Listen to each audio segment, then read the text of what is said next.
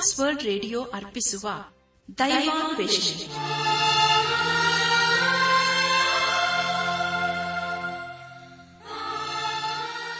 ಒಲಮೆಯ ಶ್ರೋತೃ ಬಾಂಧವರೇ ಸೋಮವಾರದಿಂದ ಶುಕ್ರವಾರದವರೆಗೆ ಪ್ರಸಾರ ಮಾಡುವ ದೈವಾನ್ವೇಷಣೆ ಎಂಬ ಆಧ್ಯಾತ್ಮಿಕ ಕಾರ್ಯಕ್ರಮದಲ್ಲಿ ಪಾಲ್ಗೊಳ್ಳಲು ನಿಮ್ಮೆಲ್ಲರನ್ನು ಸಂತೋಷದಿಂದ ಆಹ್ವಾನಿಸುತ್ತೇವೆ. ದೈವಾನ್ವೇಷಣೆ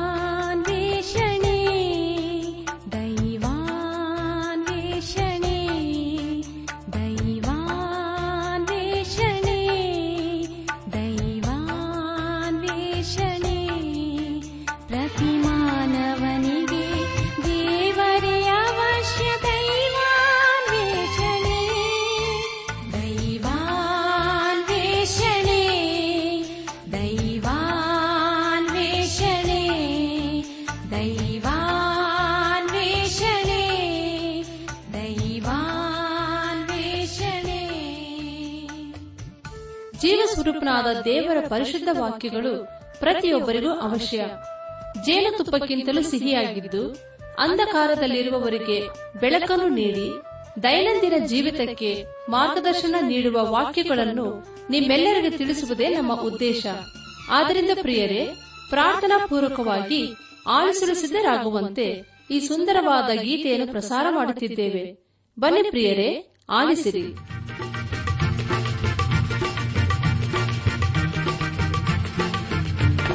ಸ್ತೋತ್ರವ ಮಾಡೋಣ. ಕ್ರಿಸ್ತನ ಸ್ತುತಿಸುವ ಕಿನರಿ ನುಡಿಸುತ್ತ. ಕೊಂಡಾಡಿ ಸ್ವಾಮಿಯ. ಕೊಂಡಾಡಿ ಸ್ವಾಮಿಯ. ಸ್ತೋತ್ರವ ಮಾಡೋಣ. ಕ್ರಿಸ್ತನ ಸ್ತುತಿಸುವ ಕಿನ್ನರಿ ನುಡಿಸುತ್ತಾ.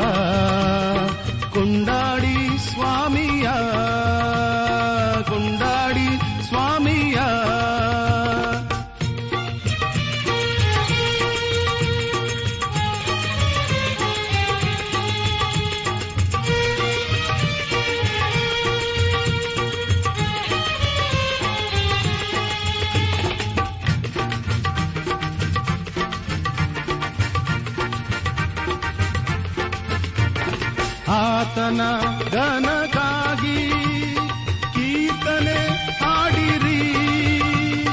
ಉತ್ಸಾಹದೊಡನೆ ಹಿಂಪಾಗಿ ಬಾರಿಸಿ ಹಿಂಪಾಗಿ ಹಾಡಿರಿ. ಸ್ತುತವ ಮಾಡೋಣ. ಕ್ರಿಸ್ತನ ಸ್ತುತಿಸುವ ಕಿನ್ನರಿ ನುಡಿಸುತ್ತಾ ಬನ್ನಿ ಪ್ರಿಯರೇ, ದೇವರ ವಾಕ್ಯವನ್ನು ಧ್ಯಾನ ಮಾಡುವ ಮುನ್ನ ದೇವಾದ ದೇವನ ಮುಂದೆ ನಮ್ಮನ್ನು ತಗ್ಗಿಸಿಕೊಂಡು ನಮ್ಮ ಶಿರವನ್ನು ಭಾಗಿಸಿ ನಮ್ಮ ಕಣ್ಣುಗಳನ್ನು ಮುಚ್ಚಿಕೊಂಡು ದೀನತೆಯಿಂದ ಪ್ರಾರ್ಥನೆ ಮಾಡೋಣ.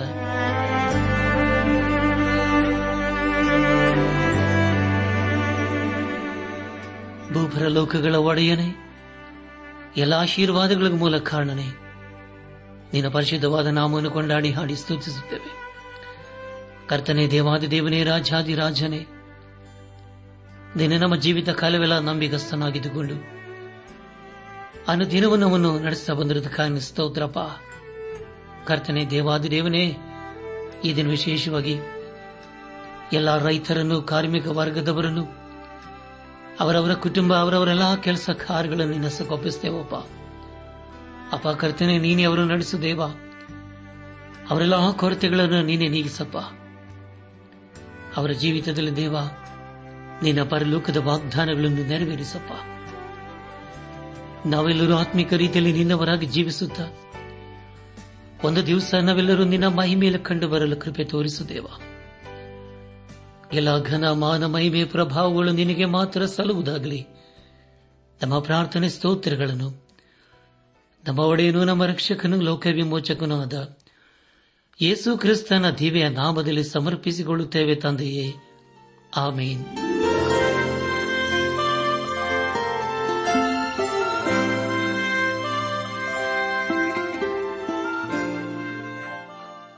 ನನ್ನ ಆತ್ಮಿಕ ಸಹೋದರ ಸಹೋದರಿಯರೇ, ದೇವರ ಕೃಪೆಯ ಮೂಲಕ ನೀವೆಲ್ಲರೂ ಕ್ಷೇಮದಿಂದ ಇದ್ದೀರಲ್ಲವೇ? ನೀವು ಯಾವಾಗಲೂ ಸಂತೋಷ ಸಮಾಧಾನದಿಂದ ಇರಬೇಕೆಂಬುದೇ ನಮ್ಮ ಅನುದಿನದ ಪ್ರಾರ್ಥನೆಯಾಗಿದೆ. ಖಂಡಿತವಾಗಿ ದೇವರು ನಿಮ್ಮನ್ನು ಆಶೀರ್ವಿಸಲಿದ್ದಾನೆ ಯಾರು ದೇವರ ವಾಕ್ಯಕ್ಕೆ ಅಧೀನರಾಗಿ ವಿಧೇಯರಾಗಿ ಜೀವಿಸುತ್ತಾರೋ ಅಂತವರ ಜೀವಿತದಲ್ಲಿ ದೇವಾದ ದೇವನು ತನ್ನ ಉನ್ನತವಾದಂತಹ ವಾಗ್ದಾನಗಳನ್ನು ನೆರವೇರಿಸುತ್ತಾನೆ. ಕಳೆದ ಕಾರ್ಯಕ್ರಮದಲ್ಲಿ ನಾವು ಯಹೇಜ್ಗೆಲ್ ಪ್ರವಾದನೆ ಗ್ರಂಥದ ಹನ್ನೆರಡನೇ ಅಧ್ಯಾಯ ಏಳರಿಂದ ಹದಿನಾಲ್ಕನೇ ಅಧ್ಯಾಯದ ಆರನೇ ವಚನದವರೆಗೆ ಧ್ಯಾನ ಮಾಡಿಕೊಂಡು ಅದರ ಮೂಲಕ ನಮ್ಮ ನಿಜ ಜೀವಿತಕ್ಕೆ ಬೇಕಾದ ಅನೇಕ ಆತ್ಮೀಕ ಪಾಠಗಳನ್ನು ಕಲಿತುಕೊಂಡು ಅನೇಕ ರೀತಿಯಲ್ಲಿ ಆಶೀರ್ವಿಸಲ್ಪಟ್ಟಿದ್ದೇವೆ. ಇದೆಲ್ಲ ದೇವರಾತ್ಮನ ಕಾರ್ಯ ಹಾಗೂ ಸಹಾಯವಾಗಿದೆ. ದೇವರಿಗೆ ಮಹಿಮೆಯುಂಟಾಗಲಿ ಧ್ಯಾನ ಮಾಡಿದಂಥ ವಿಷಯಗಳನ್ನು ಈಗ ನೆನಪು ಮಾಡಿಕೊಂಡು ಮುಂದಿನ ವೇದ ಭಾಗಕ್ಕೆ ಸಾಗೋಣ. ಯಹೂದದ ರಾಜ್ಯ ಪ್ರಜೆಗಳ ಸರಿಯ ಸೂಚನೆ, ಯಹೂದ್ಯರ ಭರವಸದ ಖಂಡನೆ ಹಾಗೂ ಕಣ್ಣಿಯವರನ್ನು ಖಂಡಿಸಿದ್ದು ಎಂಬ ವಿಷಯಗಳ ಕುರಿತು ನಾವು ಧ್ಯಾನ ಮಾಡಿಕೊಂಡೆವು.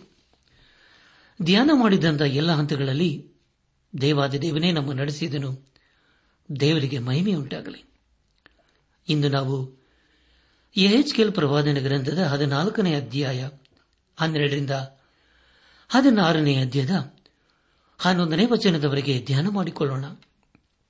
ಪ್ರಿಯ ದೇವ ಜನರೇ ಈ ವಚನಗಳಲ್ಲಿ ಬರೆಯಲ್ಪಟ್ಟಿರುವಂತಹ ಮುಖ್ಯ ವಿಷಯಗಳು ಕಪಟಿಗಳಿಗಾಗಿ ಯಹೋವನ ಹತ್ತಿರ ಪ್ರಶ್ನೆ ಮಾಡುವರನ್ನು ಎಚ್ಚರಿಸಿದ್ದು, ಶಿಷ್ಟನ ಸಂಬಂಧವಿದ್ದರೂ ದುಷ್ಟನಿಗೆ ದಂಡನೆ ತಪ್ಪದು ಎಂಬುದಾಗಿಯೂ, ಪ್ರಯೋಜನಕ್ಕೆ ಬಾರದ ದ್ರಾಕ್ಷಾಲತೆಯ ಸಾಮ್ಯ ಹಾಗೂ ಯಹೂದವೆಂಬಾಕೆಯ ಪತಿದ್ರೋಹ ಎಂಬುದಾಗಿ.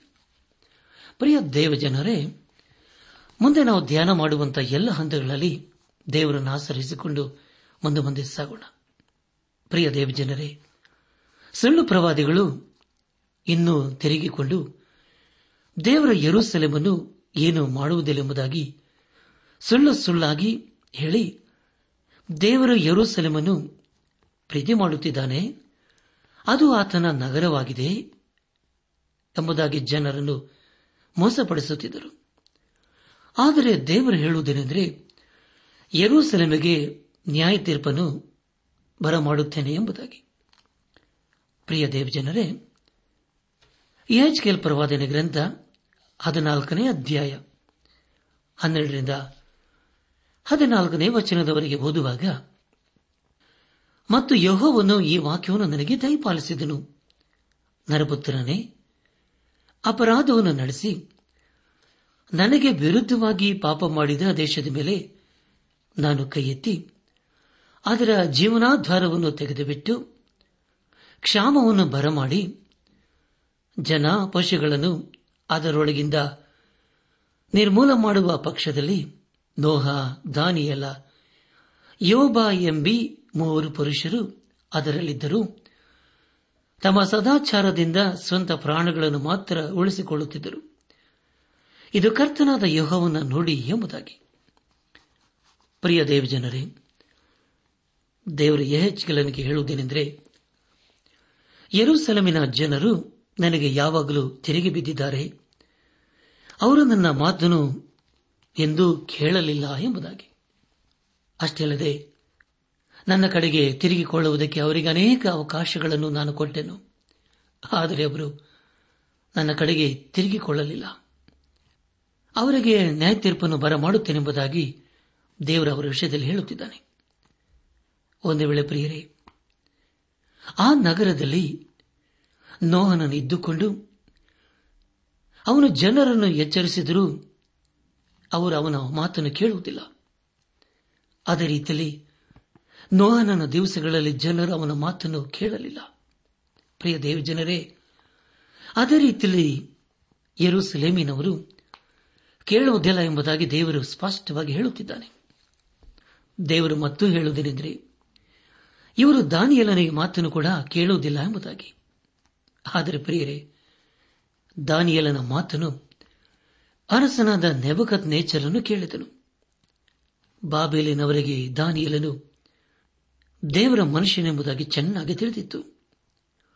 ಇಲ್ಲಿ ಸರ್ವಶಕ್ತನಾದ ದೇವರು ಈ ಸರಳರ ವಿಷಯದಲ್ಲಿ ಹೇಳುವುದೇನೆಂದರೆ ಇವರು ನೋಹ ದಾನಿಯಲ ಹಾಗೂ ಯೋಬನ ಮಾತನ್ನು ಇವರು ಕೇಳುವುದಿಲ್ಲ ಎಂಬುದಾಗಿ. ಪ್ರಿಯ ದೇವ ಜನರೇ ನಮ್ಮ ಧ್ಯಾನವನ್ನು ಮುಂದುವರೆಸಿ ಯಹೆಚ್ ಕೆಲ್ ಪರವಾದನೆ ಗ್ರಂಥ ಆದ ನಾಲ್ಕನೇ ಅಧ್ಯಾಯ ಹದಿನೇಳು ಹಾಗೂ ಹದಿನೆಂಟನೇ ವಚನಗಳನ್ನು ಓದುವಾಗ ಕರ್ತನಾದ ಯೋಹವನ ನುಡಿ, ಖಡ್ಗವೇ, ದೇಶವನ್ನು ಹೊಕ್ಕು ಹೋಗು ಎಂದು ಆಜ್ಞಾಪಿಸಿ, ನಾನು ಅದನ್ನು ಆ ದೇಶಕ್ಕೆ ತಂದು ಜನ, ಪಶುಗಳನ್ನು ಅದರೊಳಗಿಂದ ನಿರ್ಮೂಲ ಮಾಡುವ ಪಕ್ಷದಲ್ಲಿ ಈ ಮೂವರು ಪುರುಷರು ಅದರಲ್ಲಿದ್ದರು ನನ್ನ ಜೀವದಾಣೆ. ತಾವು ಉಳಿದುಕೊಳ್ಳದಿದ್ದರೆ ಹೊರತು ತಮ್ಮ ಗಂಡು ಮಕ್ಕಳನ್ನಾಗಲಿ, ಹೆಣ್ಣು ಮಕ್ಕಳನ್ನಾಗಲಿ ಉಳಿಸಿಕೊಳ್ಳುತ್ತಿರಲಿಲ್ಲ. ಇದು ಕರ್ತನಾದ ಯೋಹವನ್ನು ನೋಡಿ ಎಂಬುದಾಗಿ. ಪ್ರಿಯ ದೇವ್ ಜನರೇ ಸರ್ವಶಕ್ತನಾದ ದೇವರಿಗೆ ಹೇಳುವುದೇನೆಂದರೆ, ನಾನು ಇಸ್ರಾಲ್ ಅವರ ಮೇಲೆ ಕತ್ತೆಯನ್ನು ಬರಮಾಡುವೆನು ಎಂಬುದಾಗಿ. ಸರ್ವಶಕ್ತನಾದ ದೇವರು ನೆಮಗತ್ ನೇಚರನ್ನು ಬಿಟ್ಟು ಅವರನ್ನು ನಾಶ ಮಾಡಬೇಕೆಂದು ಆಲೋಚಿಸಿದ್ದಾನೆ. ಹದಿನಾಲ್ಕನೇ ಅಧ್ಯಾಯ ಇಪ್ಪತ್ತನೇ ವಚನದಲ್ಲಿ ಹೀಗೆ ಓದುತ್ತೇವೆ, ನಾನು ಆ ದೇಶದ ಮೇಲೆ ನನ್ನ ಕೋಪವನ್ನು ಇದು ರಕ್ತವನ್ನು ಸುರಿಸಿ ವ್ಯಾಧಿಯನ್ನು ಕಳಿಸಿ ಜನ ಪಶುಗಳನ್ನು ನಿರ್ಮೂಲ ಮಾಡುವ ಪಕ್ಷದಲ್ಲಿ ನೋಹ, ದಾನಿಯಲ, ಯೋಭ ಎಂಬಿವರು ಅದರಲ್ಲಿದ್ದರು. ನನ್ನ ಜೀವದಾಣೆ ತಮ್ಮ ಸಜಾಚಾರದಿಂದ ಸ್ವಂತ ಪ್ರಾಣವನ್ನು ಉಳಿಸಿಕೊಳ್ಳುತ್ತಿದ್ದರೆ ಹೊರತು ತಮ್ಮ ಗಂಡು ಮಗನನ್ನಾಗಲಿ, ಹೆಣ್ಣು ಮಗಳನ್ನಾಗಲಿ ಉಳಿಸಿಕೊಳ್ಳುತ್ತಿರಲಿಲ್ಲ ಎಂಬುದಾಗಿ. ನನ್ನ ಆತ್ಮಿಕ ಸಹೋದರ ಸಹೋದರಿಯರೇ, ನೋಹನನು ತನ್ನ ಸ್ವಂತ ಜನರನ್ನು ರಕ್ಷಿಸಿಕೊಳ್ಳುವುದಕ್ಕೆ ಸಾಧ್ಯವಾಗಲಿಲ್ಲ. ಆದರೆ ದಾನಿಯಲನು ಕೆಲವು ಅರಸರನ್ನು ರಕ್ಷಿಸಿದನು. ಆದರೆ ಈಗ ಯರುಸೆಲಮನಲ್ಲಿ ಇದ್ದವರು ಅವರು ಇಸ್ರಾಲರನ್ನು ಉಳಿಸಿಕೊಳ್ಳುವುದಕ್ಕೆ ಸಾಧ್ಯವಾಗುತ್ತಿಲ್ಲ. ಆದುದರಿಂದ ದೇವರು ದಾನಿಯೇಲನನ್ನು ಯರುಸೆಲೆಮನಿಂದ ಹೊರಗೆ ಕರಕೊಂಡು ಬಂದನು. ಇಸ್ರಾಲರು ದೇವರ ಮಾತನ್ನು ಕೇಳಲಿಲ್ಲ. ಆದರೆ ನೆಬಕತ್ ನೇಚರನು ದೇವರ ಮನುಷ್ಯನಾದ ದಾನಿಯಲನು ಹೇಳುವುದನ್ನು ಕೇಳಿಸಿಕೊಂಡನು. ನಂತರ ಅವನನ್ನು ಪ್ರಧಾನ ಮಂತ್ರಿಯನ್ನಾಗಿ ನೇಮಿಸಿದನು. ಪ್ರಿಯರೇ ಇನ್ನು ಎಷ್ಟೋ ಜನರು ನಿಜವಾಗಿ ದೇವರ ವಾಕ್ಯವನ್ನು ಕೇಳಿಸಿಕೊಳ್ಳುತ್ತಿಲ್ಲ. ಖಂಡಿತವಾಗಿ ಅವರಲ್ಲಿ ಕೇಳಿಸಿಕೊಳ್ಳುವರು ಅನೇಕರಿದ್ದರೂ ಕೇಳಿಸಿಕೊಳ್ಳುವುದಕ್ಕೆ ಮನಸ್ಸು ಮಾಡುವುದಿಲ್ಲ. ಆದರೆ ದೇವರು ತನ್ನ ಮಾತನ್ನು ಕೇಳಿಸಿಕೊಳ್ಳುವವರಿಗೆ ಹೇಗಾದರೂ ತನ್ನ ಜೀವನ ವಾಕ್ಯವನ್ನು ಸಾರಿಸುತ್ತಾನೆ. ದಾನಿಯಲನು, ಯರೂಸಲೇಮಿನಲ್ಲಿ ಒಳ್ಳೆಯದನ್ನು ಮಾಡುವುದಕ್ಕೆ ಸಾಧ್ಯವಾಗಲಿಲ್ಲ. ಆದರೆ ಪ್ರಿಯರೇ, ಅದೇ ದಾನಿಯಲನು ಬಾಬೇಲಿನಲ್ಲಿ ಮಾಡಿದನು. ಹಾಗೂ ಅರಸನು ಅವನ ಮಾತನ್ನು ಕೇಳಿಸಿಕೊಂಡನು. ದೇವರ ಸುವಾರ್ತೆಯನ್ನು ಕೇಳಿಸಿಕೊಳ್ಳುವವರಿಗೆ ಆತನ ಅವಕಾಶವನ್ನು ಮಾಡಿಕೊಡುತ್ತಾನೆ. ಇಲ್ಲಿಗೆ ಎಚ್ ಕೆಲ್ ಪ್ರವಾದನೆ ಗ್ರಂಥದ ಹದಿನಾಲ್ಕನೇ ಅಧ್ಯಾಯವು ಮುಕ್ತಾಯವಾಯಿತು. ಇಲ್ಲಿವರೆಗೂ ದೇವಾದ ದೇವನೇ ನಮ್ಮ ನಡೆಸಿದನು ದೇವರಿಗೆ ಮಹಿಮೆ ಉಂಟಾಗಲಿ. ಮುಂದೆ ನಾವು ಎಚ್ ಕೆಲ್ ಪ್ರವಾದನೆ ಗ್ರಂಥದ ಹದಿನೈದನೇ ಅಧ್ಯಾಯವನ್ನು ಧ್ಯಾನ ಮಾಡಿಕೊಳ್ಳೋಣ. ಪ್ರಿಯ ದೇವ್ ಜನರೇ, ಮುಂದೆ ನಾವು ಧ್ಯಾನ ಮಾಡುವಂತಹ ಎಲ್ಲ ಹಂತಗಳಲ್ಲಿ ದೇವರನ್ನು ಆಚರಿಸಿಕೊಳ್ಳೋಣ. ಹದಿನೈದನೇ ಅಧ್ಯಾಯದ ಮುಖ್ಯ ಪ್ರಸ್ತಾಪ ಪ್ರಯೋಜನಕ್ಕೆ ಬಾರದ ದ್ರಾಕ್ಷಾಲತೆಯ ಸಾಮ್ಯ ಎಂಬುದಾಗಿ. ಪ್ರಿಯರೇ, ದ್ರಾಕ್ಷಾಲತೆಯನ್ನು ಹೆಸರಲ್ಲರಿಗೆ ಹೋಲಿಸಲಾಗಿದೆ. ಯಶ ಪ್ರವಾದನೆ ಗ್ರಂಥ ಐದನೇ ಅಧ್ಯಾಯ ಏಳನೇ ವಚನದಲ್ಲಿ ಹೀಗೆ ಓದುತ್ತೇವೆ, ಸೇನಾಧೀಶ್ವರನಾದ ಯಹೋವನ ದ್ರಾಕ್ಷಿಯ ತೋಟವು ಇಸ್ರಾಲರು ಮನೆತನ. ಯಹೋದದ ಜನವು ಆತನ ಇಷ್ಟದ ಗಿಡವೇ, ಆತನು ನ್ಯಾಯವನ್ನು ನಿರೀಕ್ಷಿಸಿದಾಗ ಆಹಾ, ಸಿಕ್ಕಿದ್ದು ನರಹತ್ಯವೇ?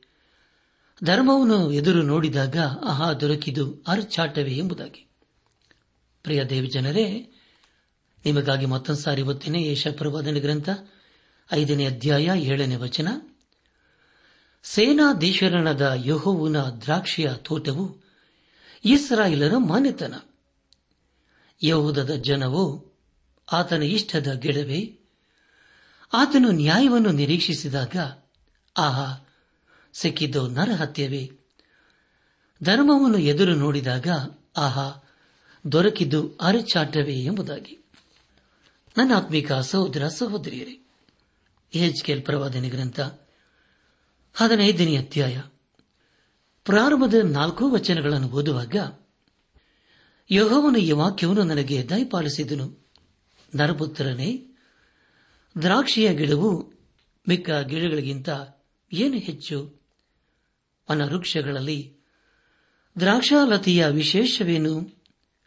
ದ್ರಾಕ್ಷಿಯ ಕಟ್ಟಿಗೆಯನ್ನು ತೆಗೆದುಕೊಂಡು ಅದರಿಂದ ಯಾವುದನ್ನಾದರೂ ಮಾಡುವರೋ, ಯಾವ ಸಾಮಾನನ್ನಾದರೂ ತಗಲೆ ಹಾಕುವುದಕ್ಕೆ ಅದರಿಂದ ಗೂಟವನ್ನು ಮಾಡಿಕೊಳ್ಳುವರೋ, ಆಹಾ, ಅದನ್ನು ಸೌದೆಯಾಗಿ ಬೆಂಕಿಯಲ್ಲಿ ಹಾಕುವರು. ಬೆಂಕಿಯು ಅದರ ಎರಡು ಕೊನೆಗಳನ್ನು ಸುಟ್ಟು ಬಿಡುವುದು ಮಧ್ಯಭಾಗವು ಇಲ್ಲದಾಗುವುದು ಎಂಬುದಾಗಿ. ಕರ್ತನ ಪ್ರಿಯರಾದವರೇ, ದೇವರು, ದ್ರಾಕ್ಷಾಲತೆ ಅಂತಿರುವ ಇಸ್ರಾರ ವಿಷಯದಲ್ಲಿ ತನ್ನ ಯೋಜನೆ ಏನು ಎಂಬುದಾಗಿ ಸ್ಪಷ್ಟವಾಗಿ ಇಲ್ಲಿ ತಿಳಿಸುತ್ತಾ ಇದ್ದಾನೆ. ಯವನ್ ಬರೆದ ಸುವಾರ್ತೆ ಹದಿನೈದನೇ ಅಧ್ಯದಲ್ಲಿ ಯೇಸು ಕ್ರಿಸ್ತನು ತನ್ನ ವಿಶ್ವಾಸಿಗಳನ್ನು ದ್ರಾಕ್ಷ ಬೆಳ್ಳಿಗೆ ಹೋಲಿಕೆ ಮಾಡಿದ್ದಾನೆ. ಆ ಆದ್ಯದಲ್ಲಿ ಯೇಸು ಕ್ರಿಸ್ತನು ರಕ್ಷಣೆ ವಿಷಯವಾಗಿ ಮಾತಾಡುತ್ತಿಲ್ಲ. ಆದರೆ ಆತನು ಫಲದ ಕುರಿತು ಹೇಳುತ್ತಾನೆ. ಆ ಫಲವನ್ನು ದ್ರಾಕ್ಷಾಲತೆಯಲ್ಲಿ ದೇವರು ಅಪೇಕ್ಷಿಸಿದನು. ಆದರೆ ಅದರಲ್ಲಿ ಆತನು ಯಾವ ಫಲವನ್ನು ಕಾಣಲಿಲ್ಲ. ಪ್ರಿಯರೇ, ಇದು ಎಂಥ ದುಃಖಕರವಾದಂತಹ ಸಂಗತಿಯಲ್ಲವೇ? ಯೇಸು ಕ್ರಿಸ್ತನು ಈ ಫಲವನ್ನು ಅಪೇಕ್ಷಿಸಿದನು. ಆದರೆ ಅವರಲ್ಲಿ ಕಾಣಲಿಲ್ಲ. ಆದುದರಿಂದ ಅದು ಸುಡುವುದಕ್ಕೆ ಯೋಗ್ಯವೆಂದು ಹೇಳುತ್ತಿದ್ದಾನೆ. ಅದನ್ನೇ ದೇವರು ನಮ್ಮ ಜೀವಿತದಲ್ಲಿ ಅಪೇಕ್ಷಿಸುತ್ತಾನೆ. ಅದರೆಂದರೆ ನಾವು ನಮ್ಮ ಜೀವಿತದಲ್ಲಿ ಫಲವನ್ನು ಕೊಡಬೇಕು ಎಂಬುದಾಗಿ. ಯೇಸು ಕ್ರಿಸ್ತನು ಯೋಹಾನು ಮರದ ಸುವಾರ್ತೆ ಹದಿನೈದನೇ ಅಧ್ಯಾಯ ಎಂಟನೇ ವಚನದಲ್ಲಿ ಹೀಗೆ ಹೇಳುತ್ತಾನೆ ಅದನೆಂದರೆ, ನೀವು ಬಹಳ ಫಲ ಕೊಡುವುದರಿಂದಲೇ ನನ್ನ ತಂದೆಗೆ ಮಹಿಮೆ ಉಂಟಾಗುತ್ತದೆ ಎಂಬುದಾಗಿ. ಪ್ರಿಯರೇ, ನಿಮಗಾಗಿ ಮತ್ತೊಂದು ಸಾರಿ ಒತ್ತನೆ. ಯೋಹಾನ ಬರದ ಸುವಾರ್ತೆ ಹದಿನೈದನೇ ಅಧ್ಯಾಯ ಎಂಟನೇ ವಚನ. ನೀವು ಬಹಳ ಫಲ ಕೊಡುವುದರಿಂದಲೇ ನನ್ನ ತಂದೆಗೆ ಮಹಿಮೆಯುಂಟಾಗುತ್ತದೆ ಎಂಬುದಾಗಿ. ಆದರೆ ಪ್ರಿಯರೇ ಇಸ್ರಾಲರಲ್ಲಿ ಯಾವ ಫಲವನ್ನು ದೇವರು ಕಾಣಲಿಲ್ಲ. ಅವರು ಪಶ್ಚಾತ್ತಾಪಪಟ್ಟು ತನ್ನ ಕಡೆಗೆ ತಿರುಗಿಕೊಳ್ಳಬೇಕು ಎಂಬುದಾಗಿ ದೇವರು ಅಪೇಕ್ಷಿಸಿದನು. ಆದರೆ ಪ್ರಿಯರೇ, ಅವರು ಹಾಗೆ ಮಾಡಲಿಲ್ಲ. ಇಲ್ಲಿ ದೇವರು ಹೇಳುವುದೇನೆಂದರೆ, ದ್ರಾಕ್ಷಾಲತೆಯು ಅದು ಸುಡುವುದಕ್ಕೆ ಯೋಗ್ಯವಾಗಿದೆ ಎಂಬುದಾಗಿ. ಪ್ರಿಯರಾದವರೇ, ಸರ್ವಶಕ್ತನಾದ ದೇವರು ನಮ್ಮ ಜೀವಿತದಲ್ಲಿ ಅಪೇಕ್ಷಿಸುವುದೇನೆಂದರೆ, ನಾವು ಆತ್ಮಿಕ ಫಲವನ್ನು ಕೊಡಬೇಕು ಎಂಬುದಾಗಿ. ಹಾಗಾದರೆ, ಈ ವಾಕ್ಯದ ಬೆಳಕಿನಲ್ಲಿ ನಮ್ಮ ಜೀವಿತವನ್ನು ಪರೀಕ್ಷಿಸಿಕೊಳ್ಳೋಣ. ಇಲ್ಲಿಗೆ ಹೆಚ್ಕೆಲ ಪ್ರವಾದನೆ ಗ್ರಂಥದ ಹದಿನೈದನೇ ಅಧ್ಯಾಯವು ಮುಕ್ತಾಯವಾಯಿತು. ಇಲ್ಲಿವರೆಗೂ ದೇವಾದ ದೇವನೇ ನಮ್ಮ ನಡೆಸಿದನು. ದೇವರಿಗೆ ಮಹಿಮೆಯುಂಟಾಗಲಿ. ಮುಂದೆ ನಾವು ಎಚ್ಕೆಲ್ ಪ್ರವಾದನೆ ಗ್ರಂಥದ ಹದಿನಾರನೇ ಅಧ್ಯಾಯವನ್ನು ಧ್ಯಾನ ಮಾಡಿಕೊಳ್ಳೋಣ. ಪ್ರಿಯ ದೇವಜನರೇ, ಈ ಅಧ್ಯಾಯದ ಮುಖ್ಯ ಪ್ರಸ್ತಾಪ ಯಹೂದವೆಂಬಾಕೆಯ ಪತಿದ್ರೋಹ ಎಂಬುದಾಗಿ. ಮುಂದೆ ನಾವು ಧ್ಯಾನ ಮಾಡುವಂತಹ ಎಲ್ಲ ಹಂತಗಳಲ್ಲಿ ದೇವರನ್ನು ಆಚರಿಸಿಕೊಳ್ಳೋಣ. ಏಜ್ ಕೆಲ್ ಪ್ರವಾದನೆ ಗ್ರಂಥ ಹದಿನಾರನೇ ಅಧ್ಯಾಯ ಮೊದಲನೇ ವಚನವನ್ನು ಓದುವಾಗ, ಆಮೇಲೆ ಯೋಹವನು ಈ ವಾಕ್ಯವನ್ನು ನನಗೆ ದಯಪಾಲಿಸಿದನು ಎಂಬುದಾಗಿ. ಪ್ರಿಯರೇ ಇಂತಹ ಸಮಯದಲ್ಲಿಯೇ ಏಜ್ ಕೆಲನು ದೇವರ ವಾಕ್ಯವನ್ನು ಕೊಡುವುದನ್ನು ಮರೆಯಲಿಲ್ಲ. ದೇವರವನಿಗೇನು ಹೇಳಿದನು ಅದನ್ನೇ ಈಶ್ವರಾಲರಿಗೆ ಹೇಳುವನಾದನು. ಎರಡನೇ ವಚನದಲ್ಲಿ ಹೀಗೆ ಓದುತ್ತೇವೆ, ನರಪುತ್ರನೇ, ನೀನು ಯರೂಸೆಲೆಮಿಗೆ ಅದರ ಅಸಹ್ಯ ಕಾರ್ಯಗಳನ್ನು ತಿಳಿಯಪಡಿಸಿ ಹೀಗೆ ನೋಡಿ ಎಂಬುದಾಗಿ. ಪ್ರಿಯರೇ, ಯರೂಸೆಲೆಮ ಈಗ ಸಂಪೂರ್ಣವಾಗಿ ಪಾಪದಿಂದ ತುಂಬಿದೆ. ಅದು ಹೊಲೆಯಾಗಿದೆ. ಅದರಲ್ಲಿ ಪಾಪವನ್ನು ದೇವರು ಕಂಡುಕೊಂಡಿದ್ದಾನೆ. ಹದಿನಾರನೇ ಅಧ್ಯಾಯ. ಮೂರನೇ ವಚನದಲ್ಲಿ ಹೀಗೆ ಓದುತ್ತೇವೆ, ಕರ್ತನಾದ ಯೋಹವನ್ನು ಯರೂಸಲೇಮಿಗೆ ಈ ಮಾತನ್ನು ಹೇಳು ಕಳಿಸಿದ್ದಾನೆ ನೀನು ಹುಟ್ಟಿದ್ದು ಖಾನ ದೇಶ. ಅದೇ ನಿನ್ನ ಜನ್ಮಭೂಮಿ, ನಿನ್ನ ತಂದೆ ಆ ಮೋರಿಯನು ನಿನ್ನ ತಾಯಿ ಹಿತ್ಯಳು ನಿನ್ನ ಜನನವನ್ನು ಕುರಿತು ಏನು ಹೇಳಲಿ ಎಂಬುದಾಗಿ. ಪ್ರಿಯ ದೈವ ಜನರೇ ದಯಮಾಡಿ ಗಮನಿಸಿ. ಈ ಮಾತು ಅಬ್ರಾಹ್ಮನಿಗಾಗಲಿ, ಸಾರಾಳಿಗಾಗಲಿ ಅಥವಾ ಆದಿ ಇಸ್ರಾಲರಿಗೆ ಹೋಲಿಕೆಯಾಗಿಲ್ಲ ಅಥವಾ ಅನ್ವಯವಾಗುವುದೂ ಇಲ್ಲ. ಇದು ಯರುಸೆಲೆಮಿಗೆ ಹೋಲಿಕೆಯಾಗಿದೆ. ಅದು ಒಂದು ಕಾಲದಲ್ಲಿ ಅಮೋರಿಯರ ಮೋರಿಯರ ಊರಾಗಿತ್ತು. ತದನಂತರ ಅದು ಹಿತ್ತಿಯರ ನಗರವಾಗಿತ್ತು. ನಮ್ಮ ಧ್ಯಾನವನ್ನು ಮುಂದುವರೆಸಿ. ಏಜ್ಗೆಲ್ ಪ್ರವಾದನೆ ಗ್ರಂಥ ಹದಿನಾರನೇ ಅಧ್ಯಾಯ ನಾಲ್ಕು ಹಾಗೂ ಐದನೇ ವಚನಗಳನ್ನು ಓದುವಾಗ ನಿನ್ನ ಜನನವನ್ನು ಕುರಿತು ಏನು ಹೇಳಲಿ? ನೀನು ಹುಟ್ಟಿದ ದಿವಸದಲ್ಲಿ ಯಾರೂ ನಿನ್ನ ಹೊಕ್ಕಳು ಕೊಯ್ದು ಕಟ್ಟಲಿಲ್ಲ. ನಿನ್ನನ್ನು ನೀರಿನಿಂದ ತೊಳೆದು ಶುಚಿ ಮಾಡಲಿಲ್ಲ. ನಿನಗೆ ಉಪ್ಪನು ಸ್ವಲ್ಪವೂ ಸವರಲಿಲ್ಲ. ನಿನ್ನನ್ನು ಬಟ್ಟೆಯಲ್ಲಿ ಎಷ್ಟು ಮಾತ್ರವೂ ಸುತ್ತಲಿಲ್ಲ. ನಿನ್ನನ್ನು ಕಟಾಕ್ಷಿಸಿ ಕರುಣಿಸಿ ಯಾರೂ ನಿನಗೆ ಇಂಥ ಸಹಾಯ ಮಾಡಲಿಲ್ಲ ಎಂಬುದಾಗಿ. ನನ್ನ ಆತ್ಮಿಕ ಸಹೋದರ ಸಹೋದರಿಯರೇ ಯರುಸಲಂ ಈಗ ಸಂಪೂರ್ಣವಾಗಿ ತುಳಿತಕ್ಕೆ ಗುರಿಯಾಗಿದೆ. ಅದು ಈಗ ಸಂಪೂರ್ಣವಾಗಿ ಹಾಳಾಗಿದೆ. ಅದನ್ನು ನೋಡಿಕೊಳ್ಳುವರು ಈಗ ಯಾರೂ ಇಲ್ಲ. ಎಚ್ ಕೆಲ್ ಪ್ರವಾದನೆ ಗ್ರಂಥ ಹದಿನಾರನೇ ಅಧ್ಯಾಯ ಆರರಿಂದ ಎಂಟನೇ ವಚನಗಳನ್ನು ಓದುವಾಗ, ನಿನ್ನ ಜನನ ದಿವಸದಲ್ಲಿ ನೀನು ಹೇಸಿಗೆಯಾಗಿದ್ದಿ, ನಿನ್ನನ್ನು ಬಯಲಿನಲ್ಲಿ ಬಿಸಾಡಬಿಟ್ಟರು. ನಾನು ಹಾದು ಹೋಗುತ್ತಾ ನಿನ್ನ ರಕ್ತದಲ್ಲೇ ಹೊರಳಾಡುತ್ತಿದ್ದ ನಿನ್ನನ್ನು ನೋಡಿ ನೀನು ರಕ್ತದಿಂದ ಹೊಲೆಯಾಗಿದ್ದರೂ ಬದುಕು ಎಂದು ಹೇಳಿದನು. ಹೌದು, ನಿನ್ನ ರಕ್ತದಿಂದ ಹೊಲೆಯಾಗಿದ್ದರೂ ಬದುಕು ಎಂದು ಹೇಳಿ ಬದುಕಿಸಿದನು. ಭೂಮಿಯಲ್ಲಿ ಮೊಳಕೆಯೆಂದೋ ಎಂಬಂತೆ ನಾನು ನಿನ್ನನ್ನು ಬೆಳೆಸಲು ನೀನು ಬಲಿತು ಪ್ರಾಯ ತುಂಬಿ ಅತಿ ಸುಂದರಿಯಾದಿ. ಆದರೆ ನೀನು ಬಟ್ಟಿಲ್ಲದೆ ಬೆತ್ತಲೆಯಾಗಿದ್ದೀ ಎಂಬುದಾಗಿ. ನನ್ನ ಆತ್ಮಿಕ ಸಹೋದರ, ಸಹೋದರಿಯರೇ, ಆದರೆ ದೇವರು ಸೆಲೆಮಿನ ಕುರಿತು ಹೇಳುವುದೇನೆಂದರೆ, ನೀನು ನನ್ನವಳಾದಿ ಎಂಬುದಾಗಿ. ನಮ್ಮ ಧ್ಯಾನವನ್ನು ಮುಂದುವರೆಸಿ ಎಚ್ಕೆಲ್ ಪರವಾದನೆ ಗ್ರಂಥ ಹದಿನಾರನೇ ಅಧ್ಯಾಯ ಒಂಬತ್ತರಿಂದ ಹನ್ನೊಂದನೇ ವಚನದವರೆಗೆ ಓದುವಾಗ, ಆಗ ನಾನು ನೀರಿನಲ್ಲಿ ನಿನ್ನನ್ನು ಸ್ನಾನ ಮಾಡಿಸಿ ನಿನ್ನ ಮೇಲಣ ರಕ್ತವನ್ನು ತೊಳೆದುಬಿಟ್ಟು ನಿನಗೆ ತೈಲವನ್ನು ಹಚ್ಚಿದೆನು. ಇದಲ್ಲದೆ ನಾನು ಕಸೂತಿಯ ಬಟ್ಟೆಯನ್ನು ನಿನಗೆ ತೊಳಿಸಿ ಕಡಲು ಹಂದಿಯ ತೊಗಲಿನ ಕೆರೆಗಳನ್ನು ನಿನ್ನ ಕಾಲಿಗೆ ಮೆಟ್ಟಿಸಿ, ನಯವಾದ ನಾರುಮಡಿಯನ್ನು ನಿನಗೆ ಉಡಿಸಿ, ರೇಷ್ಮೆಯ ಹೊದಿಕೆಯನ್ನು ನಿನಗೆ ಹೊದಿಸಿದೆನು ಎಂಬುದಾಗಿ. ನನ್ನ ಆತ್ಮಿಕ ಸಹೋದರ ಸಹೋದರಿಯರೇ, ಈ ಎಲ್ಲ ವಿಷಯಗಳು ನಮ್ಮ ಜೀವಿತಕ್ಕೆ ಕೂಡ ಹೋಲಿಕೆಯಾಗಿದೆಯಲ್ಲವೇ? ಒಂದು ಕಾಲದಲ್ಲಿ ನಾವು ಬಿಡಲ್ಪಟ್ಟವರಾಗಿದ್ದೆವು. ಆದಮ ಹಾಗೂ ಅವಳ ಮೂಲಕ ನಾವು ಪಾಪಿಗಳು ಎಂಬುದಾಗಿ ಕರೆಯಲ್ಪಟ್ಟಿದ್ದೆವು. ಆದರೆ ಈಗ ನಾವು ಯೇಸು ಕ್ರಿಸ್ತನ ಮೂಲಕ ದೇವರ ಮಕ್ಕಳಾಗಿದ್ದೇವೆ. ಅರಸನಾದ ದಾವಿದನು ಐವತ್ತೊಂದನೇ ಕೀರ್ತನೆ ಐದನೇ ವಚನದಲ್ಲಿ ಹೀಗೆ ಬರೆಯುತ್ತಾನೆ, ಹುಟ್ಟಿದಂದಿನಿಂದ ನಾನು ಪಾಪಿಯೇ ಮಾತೃ ಗರ್ಭವನ್ನು ಹೊಂದಿದ ದಿನದಿಂದ ಪಾಪಿಯೇ ಎಂಬುದಾಗಿ.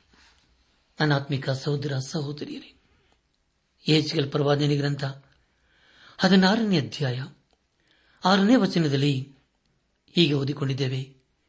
ನಿನ್ನ ಜನನ ದಿವಸದಲ್ಲೇ ನೀನು ಹೇಸಿಗೆಯಾಗಿದ್ದಿ ನಿನ್ನನ್ನು ಬಯಲಿನಲ್ಲಿ ಬಿಸಾಡಿಬಿಟ್ಟರು.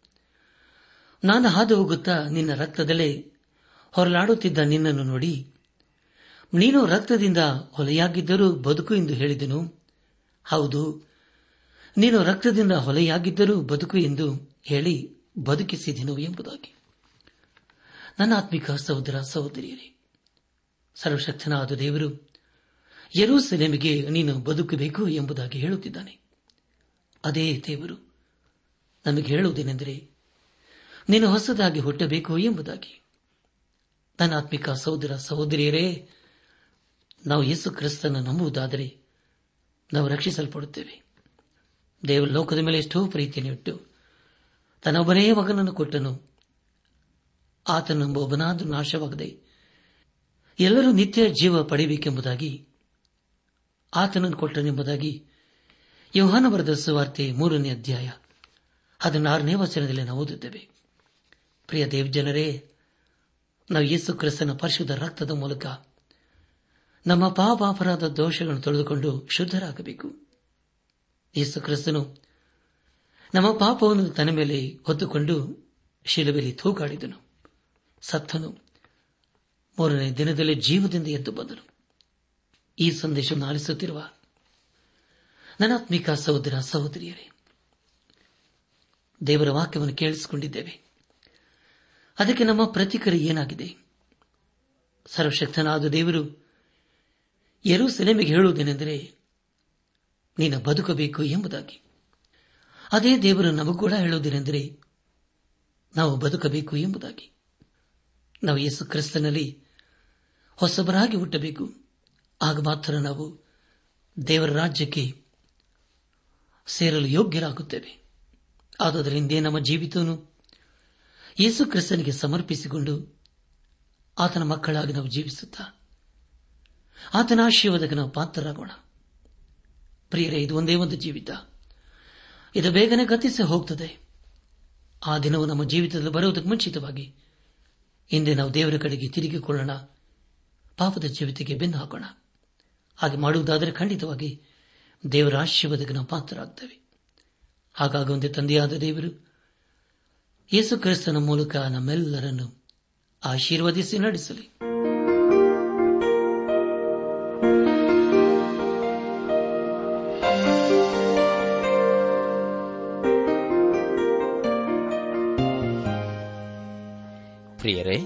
ನಿಮಗೆ ಪ್ರಾರ್ಥನೆಯ ಅವಶ್ಯಕತೆ ಇದ್ದರೆ, ನಿಮ್ಮಲ್ಲಿ ಏನಾದರೂ ಸಂದೇಹ ಅಥವಾ ಸಲಹೆಗಳಿದ್ದರೆ, ದಯಮಾಡಿ ದೂರವಾಣಿಯ ಕರೆ ಮೂಲಕ ನಮಗೆ ತಿಳಿಸಿರಿ.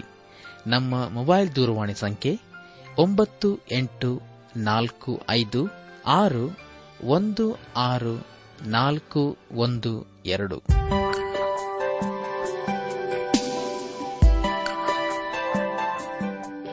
ನನ್ನ ಆತ್ಮೀಕ ಸಹೋದರ ಸಹೋದರಿಯರೇ ಇಂದು ದೇವರು ನಮಗೆ ಕೊಡುವ ವಾಗ್ದಾನ.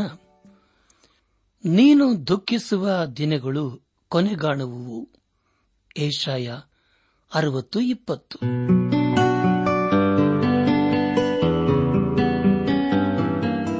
ದೈವಾನ್ ವೇಷಣೆ ಕಾರ್ಯಕ್ರಮ ಹೇಗಿತ್ತು ಪ್ರಿಯರೇ? ದೇವರ ವಾಕ್ಯ ಹಾಗೂ ಸುಮಧುರ ಹಾಡುಗಳನ್ನ ನೀವು ಆಲಿಸಿದ್ದಕ್ಕಾಗಿ ಅಭಿನಂದಿಸುತ್ತೇವೆ. ನಾವು ಪ್ರಸಾರ ಮಾಡುವ ಹಾಡುಗಳು ನಿಮಗೆ ಮೆಚ್ಚುಗೆಯಾದರೆ ನಮಗೆ ತಿಳಿಸಿರಿ. ನಮ್ಮ ಕ್ಯಾಸೆಟ್ ಹಾಗೂ ಹಾಡಿನ ಪುಸ್ತಕ ಬೇಕಾದಲ್ಲಿ ಈ ದಿನವೇ ಪತ್ರ ಬರೆಯಿರಿ ಅಥವಾ ದೂರವಾಣಿ ಸಂಖ್ಯೆಗೆ ಕರೆ ಮಾಡಿ.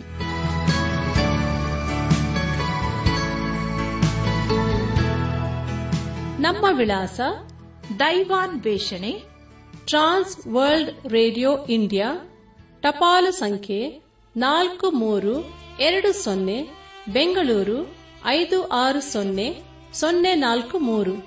ನಮ್ಮ ಇಮೇಲ್ ವಿಳಾಸ K A N T T B at radio eight eight two dot com ನಮಸ್ಕಾರ ಪ್ರಿಯರೇ.